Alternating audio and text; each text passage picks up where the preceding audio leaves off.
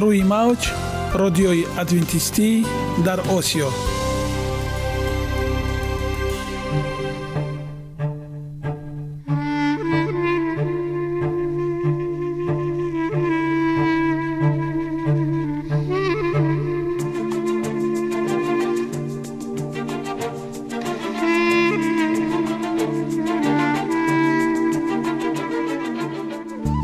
با عرض سلام به شما شنوندگان عزیز.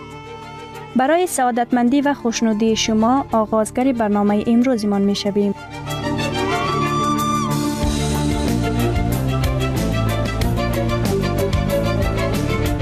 برنامه های ما شامل سه بخش می باشند. بخش اول سلامتی که در آن ما به شما طرز حیات سالم جلوگیری از امراض و غذاهای سالم را پیشنهاد می نماییم.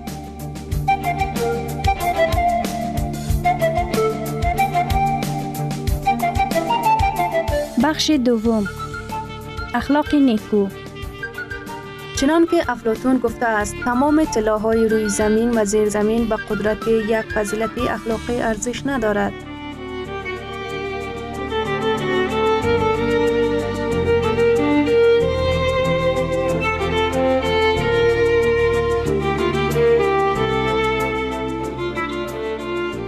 بخش سوم. نوری معرفت. رازهای نهانی نبوت ها در کتاب مقدس.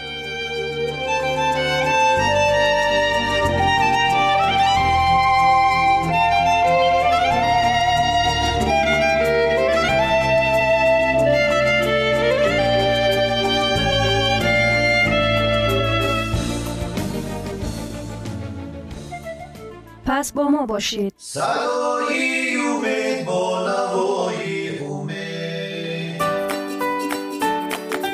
جسم سالم. عقل سالم. سالم بودن خوشبخت بودن است. خوشبخت بودن است.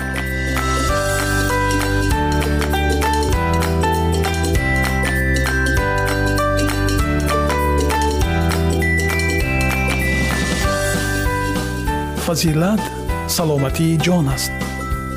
سلامتی فضیلتی بدن است. تندرستی ҳам барои шахсе ки онро истифода мебарад ва ҳам барои дигарон чизи олист тандурустӣ аз тилло арзишмандтар аст. Саломатӣ то ба ҳол аз ҳама неъматҳои дигари зиндагӣ болотар аст ки гадои воқеан солим аз шоҳи бемор хушбахттар аст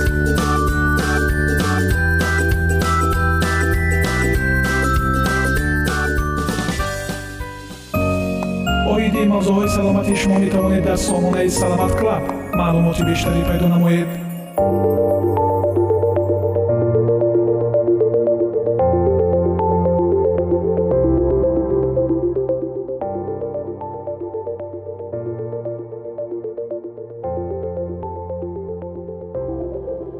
تب دنگی به طور اجمالی تب دنگی توسط ویروس فلاوی که توسط پشه انتقال می گردد به وجود می آید. این همچنان از طریق انسان آلوده به فرد دیگر انتقال می گردد. تکامل مرض و خطرهایی را که به بار می آورد، میتودهای تشخیصی، پیشرفت یک واکسین و بعضی کوشش های ژنتیکی تا مرض را کنترل کنیم. روش های وقایه موضوع امروز دنگی است. احتمالا تعدادی از شما در مورد حضور این مرض در بعض نقاط دنیا نشنیده. شما ممکن فکر کنید بحث در مورد مرضی که ما نخواهد دیدیم و نخواهد با آن آلوده شویم چی فایده دارد خب در اخیر این برنامه شما خواهید فهمید. دلایل خوبی وجود دارد تا حتی مریضی های نادر را بشناسیم و از آن با خبر باشیم. تب دنگی یک مرضی است که توسط ویروسی به نام فلاوی که توسط یک پشه انتقال داده می شود به وجود می آید چهار عضو از فامیل این ویروس وجود دارد. و ویروس توسط پشه به نام ایدیس اجیپتی انتقال می گردد پشه دیگری به نام Aedes albopictus هم می تواند این ویروس را انتقال دهد. در نواحی جنگلی این مرض در میان سالارها منتشر است. اما در یک جمعیت در حال افزایش انتقال انسان به انسان هم حاکم است. افزایش سفرها افراد منتن را اجازه داده تا سریعا حرکت کنند. بر علاوه سفر و تجارت موقعیت پشه Aedes aegypti را هم گسترده ساخته. تجارت در اتومبیل های استفاده شده که ممکن تخم و یا لاروای پشه در آن موجود باشد همراه شهری شدن سری در آسیا به طور شگفتآور قدرت انتشار مرض را افزایش داده است.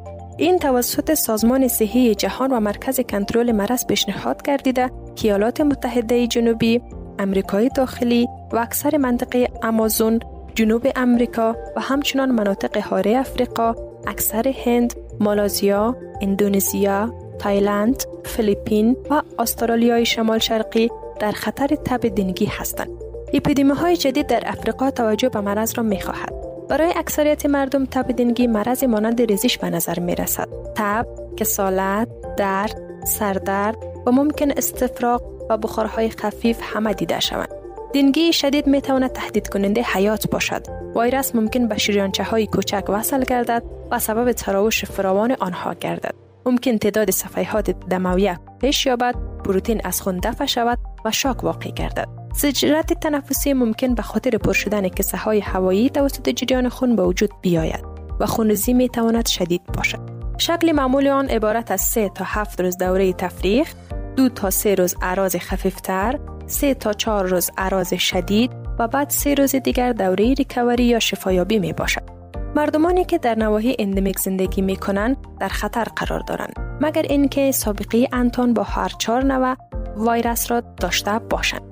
به خاطر کثرت سفرها مردمانی که اخیرا از نواحی اندمیک آمده اند در خطر قرار دارند و باید قویا مد نظر گرفته شوند اگر اعراض در آنها ملاحظه می گردد.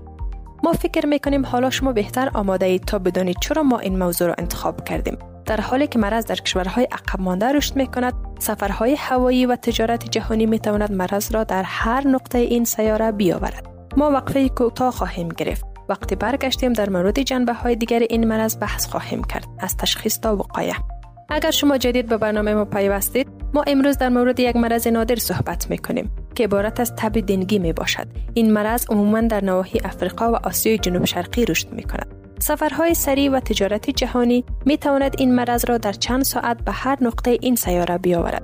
چگونه مرض تشخیص می شود تست ها برای ویروس پروتین های ساختمانی ویروس یا پاسخ انتیبادی به ویروس برای تشخیص استفاده می شود. فعلا هیچ دوای ثابت شده که بتواند ویروس را موفقانه بکشد وجود ندارد. با سختی ثابت شده که یک واکسن را علیه این ویروس تولید کنند. در حدود پنج واکسن دنگی در حال پیشرفت است. یکی آن برای استفاده در مکزیکو و برزیل ثابت گردیده اما این بسیار وقت است تا در مورد موثریت آن قضاوت کنیم کوشش ها در محدود نمودن پشه ها همچنان موفقیت کمتر را نشان می دهد قطی های کهنه تایرها، بوتل های پلاستیکی و حتی بعضی نباتات مثل سی سال ها می تواند آب را در خود نگه دارد که پشه ها در آن جا گرفته و تخم گذاری کنند. پاک نمودن چنین کسافات از اطراف خانه ها یک کلید برای کنترل چنین پشه ها در نواحی شهری است. تعدادی از شواهد نزدیک آزمایش شده از لحاظ جنتیکی پشه های مذکر تغییر داده شده اند که پشه های مونث وحشی را عقیم می سازند که با کاهش تخم گذاری و کاهش جمعیت پشه ها نسل های بعدی همراه بوده و من حیث وسایل بالقوه در شکستاندن سیکل تولیدی پشه ها می باشد. یک باکتری به نام Wolbachia به خاطر منتن ساختن پشه Aedes aegypti استفاده شده و چنین معلوم می گردد که پشه را از منتن شدن با ویروس دنگی محافظت می کند. این باکتری توانایی انتشار طبیعی در میان پشه ها را داشته و می تواند گروپ زیاد پشه ها را منتن بسازد. فعلا بهترین محافظت عبارت از محدود ساختن گزیدن پشه ها و خطر جلوگیری از گزیده شدن پشه ها می باشد. در مناطقی که پشه وجود دارد استفاده از شیشه های محکم، دروازه های محکم و استفاده از دفع کننده پشه ها توصیه می گردد. وقایه ضروری است مخصوصا زمانی که معالجه وجود ندارد. دوستان عزیز شما می توانید سوالهایتان را با رقم پلوس 137 60 60 70 плюс 137 60 60 дар ватсапи мо нависед бо лаҳзаи тандурустӣ солим бимонед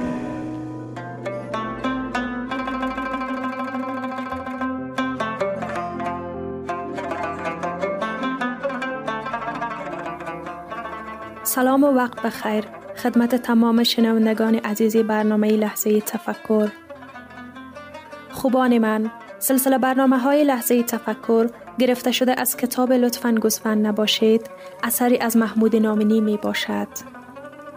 دوستان عزیز من این کتاب را با عشق برای شما می خانم. قسمی که از نام برنامه ما واضح است لحظه تفکر. امیدوارم این سلسله برنامه ها شما را به لحظه تفکر وادارد. به گفته بزرگ مرد تاریخ یک ساعت تفکر بهتر است از هفتاد سال عبادت پس ارزش فکر کردن بس بالاست این فکر است که ما را به قله های موفقیت می برد و رشد می دهد و ذهن ما را باز می کند و جهان پیرامون را برای ما واضح می سازد. تقاضای من از شما این است که هر برنامه را به دقت گوش دهید و به آن فکر کنید و اگر قسمتی و یا متنی بر دلتان نشست آن را یادداشت کنید و بارها و بارها تکرار کرده و به آن فکر کنید. به امید آن که دست در دست هم دهیم و انسانهای بسازیم تا در فرداهای آتی لبخند را بر لبان خلق و خدا بنشانند و دست افتاده ای را بگیرند که همین دلخوشی ما را بس. اما به فرموده دانای دلبند دکتر علی شریعتی این تمام چیزی است که می توانستیم نه تمام چیزی است که می خواستیم. برایتان دل عاشق، ذهن جستجوگر، روح استیانگر، نگاه پرهزگر و زبان پرسشگر می طلبم. اینک به برنامه امروزی لحظه تفکر گوش فرا دهید.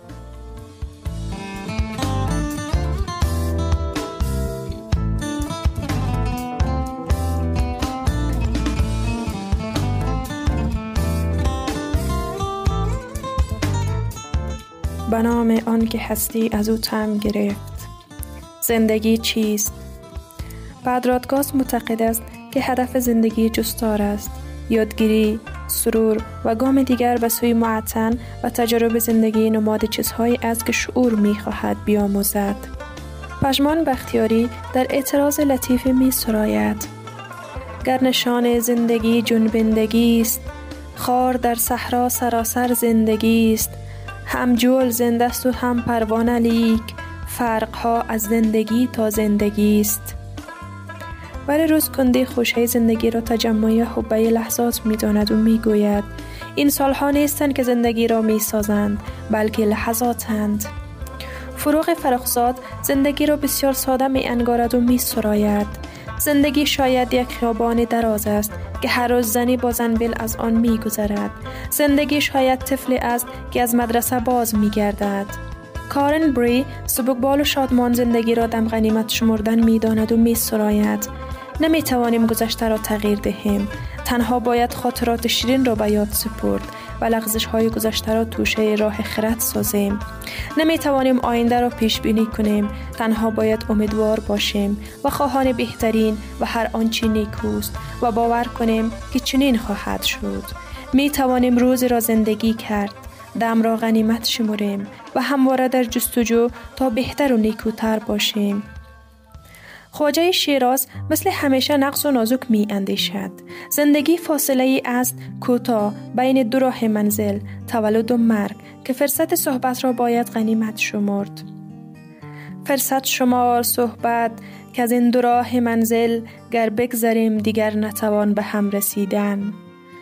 عملی دیکنسون بهدانه بودن زندگی را چنون می انگارد اگر بتوانم از شکستن یک دل جلوگیری کنم زندگیم بیهوده نخواهد بود اگر بتوانم یک زندگی را از درد توهی سازم و یا رنج را فرو نشانم اگر بتوانم سینه سرخ مجروح را کمک کنم تا دوباره بلانه خیش بازگردد زندگیم بیهوده نخواهد بود امانوئل هدف زندگی را یافتن حقیقت می داند و می سراید. هدف سفر زندگی یافتن حقیقت است. در این سفر پختگی ها، درس ها و تجربه ها را باید از سر گذراند. هر کس به اقتضای شعور خیش. سهراب با نگاه سبزش می سراید. زندگی بال و پری دارد با وسعت مرگ. پریش دارد به اندازه عشق. زندگی چیزی نیست که لب تاقچه عادت از یاد من و تو برود. زندگی حس غریبی است که یک مرغ مهاجر دارد. زندگی سوت قطاری است که در خواب پلی می پیچد. زندگی شستن یک بشقاب است. نانسی سیمس با نگاه نرم و نازک می‌خواند. زندگی مسابقه نیست. زندگی یک سفر است و تو آن مسافر باش که در هر گامش ترنم خوش لحظه ها جاری است. با دم زدن در هوای گذشته و نگرانی فرداهای نیامده زندگی را مگذار که از لابلای انگشتانت فرو لغزد و آسان هدر رود. رویاهایت را فرو مگذار که به آنان زندگی را امیدی نیست. و به امید زندگانی را آهنگی نیست. و هوشنگ شفا با واژگان متعرض می سراید. زندگی یعنی تکاپو زندگی یعنی حیاهو زندگی یعنی شب نو روز نو اندیشه نو زندگی یعنی غم نو حسرت نو پیشه نو. زندگی باید سرشار از تکان و تازگی باشد. زندگی باید در پیچ و خم راهش الوان حوادث رنگ بپذیرد. زندگی باید یک دم یک نفس حتی ز جنبش وا نماند گرچه این جنبش برای مقصدی بیهوده باشد. زندگانی همچو آب است. آب اگر راکت بماند چهره اش افسرده خواهد گشت و بوی گند می گیرد در حلال آبگیرش قنچه لبخند می میرد آهوان عشق از آب گلالودش نمی نوشند مرغکان شوق در آینه تارش نمی جوشند من سرود تازه می خواهم. افتخار آسمانگیر و بلند آوازه می خواهم. کرم خاکی نیستم من تا بمانم در مقاک خیش و تن خاموش. نیستم شب کرک از خورشید روشن گر بدوزم چشم. آفتابم من که یک جای یک زمان ساکت نمیمانم من هوای تازه می خواهم. اما توماس هاکلی زندگانی را مجموعه از عادات دانسته و می گوید. زندگی شما از مجموعه عادات شما تشکل یافته است. هرچه عادات شما بهتر و نیکوتر باشد زندگی شما هم عالیتر و زیباتر خواهد بود. بکوشید به عادات متاد شوید که مایلت بر زندگی شما حکم فرما باشد. ولی توماس کارلایل زندگی را از نظر زمان چون جرقه می داند و می گوید زندگی همچون جرقه از زمان میان دو ابدیت است و ما هرگز تالیه دوباره دیدن آن را نداریم. سهراب در تایید سخن توماس کارلایل میسراید زندگی آبتنی در حوزچه اکنون است و آدمی چی دیر می‌فهمد. انسان یعنی اجالتن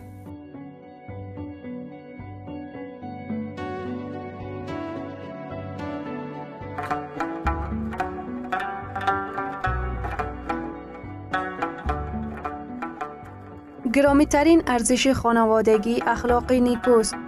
و همانا با ارزشمندترین بنیازی عقل است.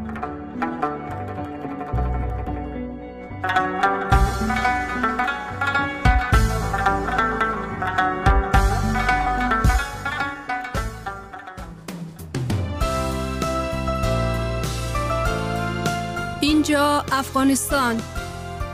در موج رادیوی ادونتیستی آسیا.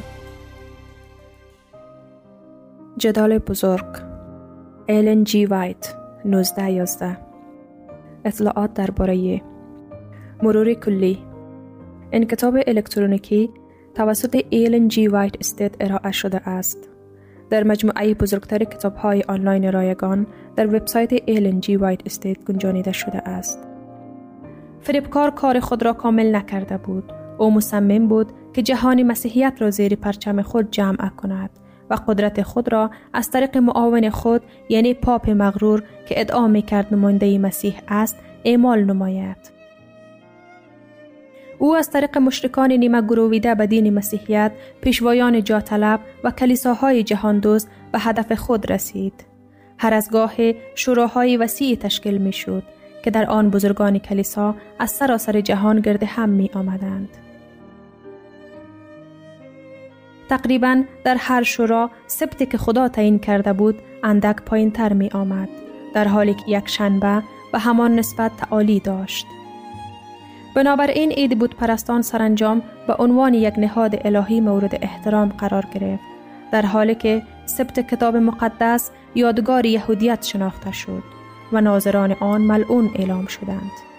مرتد بزرگ موفق شده بود که خود را فراتر از هر چیزی که خدا خوانده می شود یا پرستش می شود برتری دهد.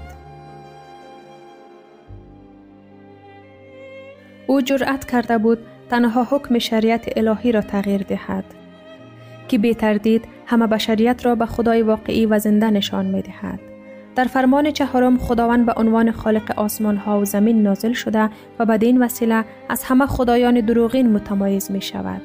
به عنوان یاد بود کار آفرینش بود که روز هفتم به عنوان روز استراحت برای انسان مقدس شد.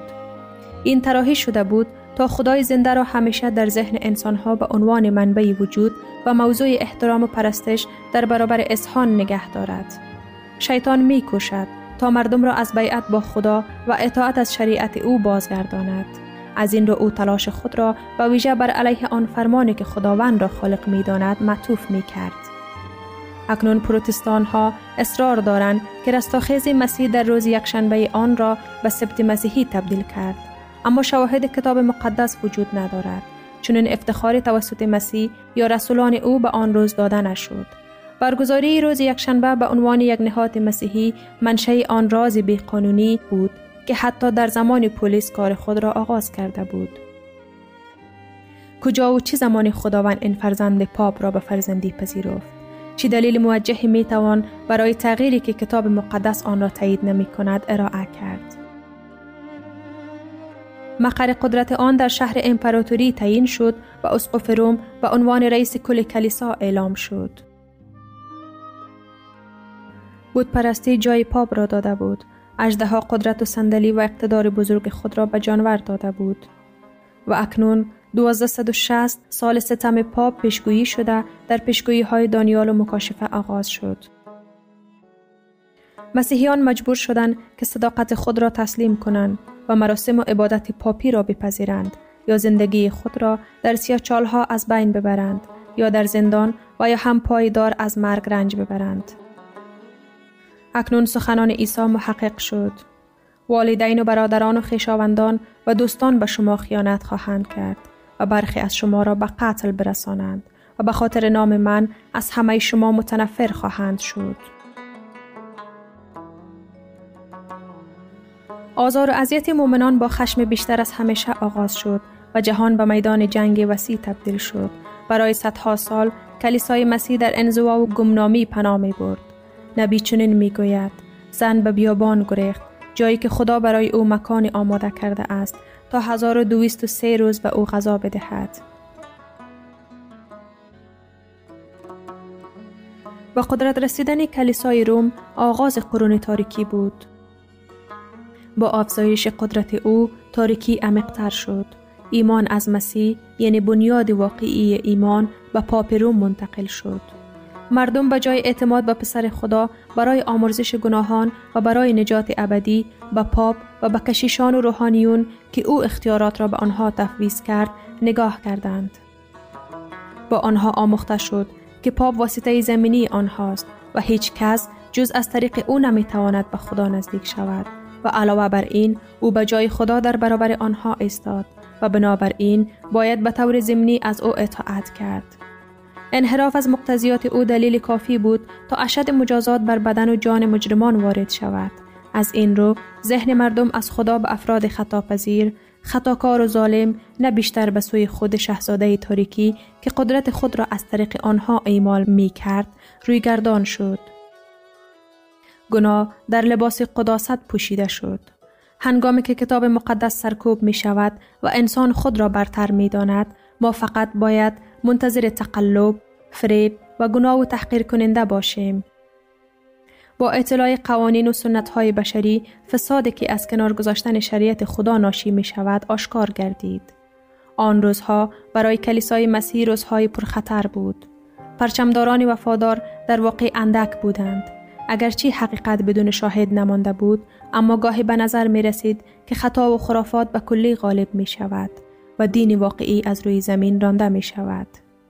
انجیل نادیده گرفته شد اما اشکال دین چند برابر شد و مردم زیر بار مشقات سختی قرار گرفتند و آنها آموزش داده شد که نه تنها به پاپ به عنوان واسطه خود نگاه کنند بلکه برای کفاره گناه به کارهای خود به او اعتماد کنند. زیارت های طولانی، اعمال توبه، عبادت یادگارها، برپایی کلیساها، زیارتگاه ها و محراب ها، پرداخت مبالغ هنگفت به کلیسا، اینها و بسیاری از اعمال مشابه برای فرونشاندن خشم خدا یا جلب لطف او سفارش شده بود. گوی خدا مانند انسان است که از چیزهای کوچک خشمگین می شود یا با هدایا یا اعمال توبه آرام می شود. با وجود آن رزیله حتی در میان رهبران کلیسای روم نفوذ او به طور پیوسته در حال افزایش به نظر می رسید. در اواخر قرن هشتم پاپیست ها این ادعا را مطرح کردند که اسقف های روم در اثار اول کلیسا از همان قدرت معنوی برخوردار بودند که اکنون در اختیار دارند. برای اثبات این ادعا باید از ابزارهای استفاده کرد تا قدرت را به آن نشان دهد و این به آسانی توسط پدر دروغ پیشنهاد کردید. نوشته های باستانی توسط راهبان جل شده است. احکام شوراهایی که قبلا ناشناخته بودند کشف شدند که برتری جهانی پاپ را از زمانهای قدیم تثبیت کردند و کلیسایی که حقیقت را رد کرده بود با حرس انفریبکاری ها را پذیرفت. معدود سازندگان وفادار بر شالوده واقعی متحیر شدند و مانع انجام این کار شدند مانند سازندگان دیوار اورشلیم در روزگار نحمیا برخی آماده بودند که بگویند قدرت باربران فاسد شده و زباله های زیادی وجود دارد و طوری که ما قادر به ساختن نیستیم. برخی که سازندگان وفادار بوده اند خسته از مبارزه دائمی علیه آزار و اذیت، تقلب، بیعدالتی و هر مانع دیگری که شیطان می توانست برای جلوگیری از پیشرفت آنها ایجاد کند دل سرد شدند و به خاطر آرامش و امنیت برای مال و جان خود از پایه و اساس راستین دور شدند. برخی دیگر که از مخالفت دشمنان خود نترسیدند بدون ترس اعلام کردند. از آنها نترسید. خداوند بزرگ و قدرتمند را به یاد آورید و هر کس شمشیر خود را به پهلوی خود بسته بود کار را ادامه دادند. همین روحیه که نتوزی و مخالفت با حق در هر عصری به دشمنان خدا الهام کرده است و همین هوشیاری و امانتداری را در بندگانش لازم بوده است.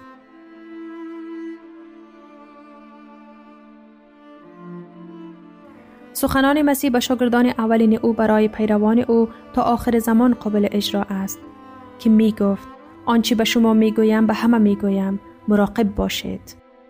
به نظر می رسید که تاریکی متراکم تر می شود. تصویر پرستی عمومی تر شد. شمها را مقابل تصاویر می سوزاندند و بر آنها نماز می خواندند. پوچترین و خرافی ترین رسوم حاکم بود. ذهن انسان ها چنان تحت کنترل خرافات بود که به نظر می رسید خود عقل سلطه خود را از دست داده است. در حالی که کشیشیان اسقف ها خود لذت پسند، شهوانی و فاسد بودند. تنها می توان انتظار داشت که مردمی که برای رهنمایی به آنها نگاه می کردند در جهل و رزیلت غرق شوند. گام دیگر در فرض پاپ زمانی برداشته شد که در قرن پانزدهم پاپ گریگوری هفتم کمال کلیسای روم را اعلام کرد. از جمله گزاره هایی که او مطرح کرد یکی از گزاره هایی بود که اعلام می کرد. طبق کتاب مقدس کلیسا هرگز اشتباه نکرده است و هرگز اشتباه نخواهد کرد.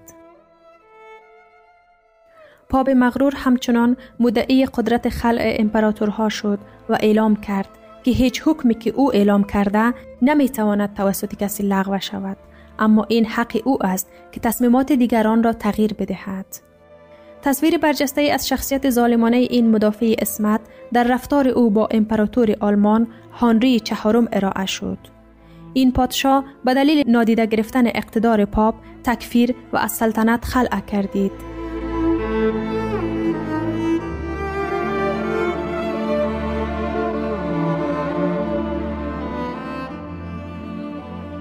شنوندگان عزیز در لحظات آخری برنامه قرار داریم. برای شما از بارگاه منان صحتمندی و تندرستی اخلاق نیکو نور و معرفت الهی خواهانیم تا برنامه دیگر شما را به الله پاک میسپاریم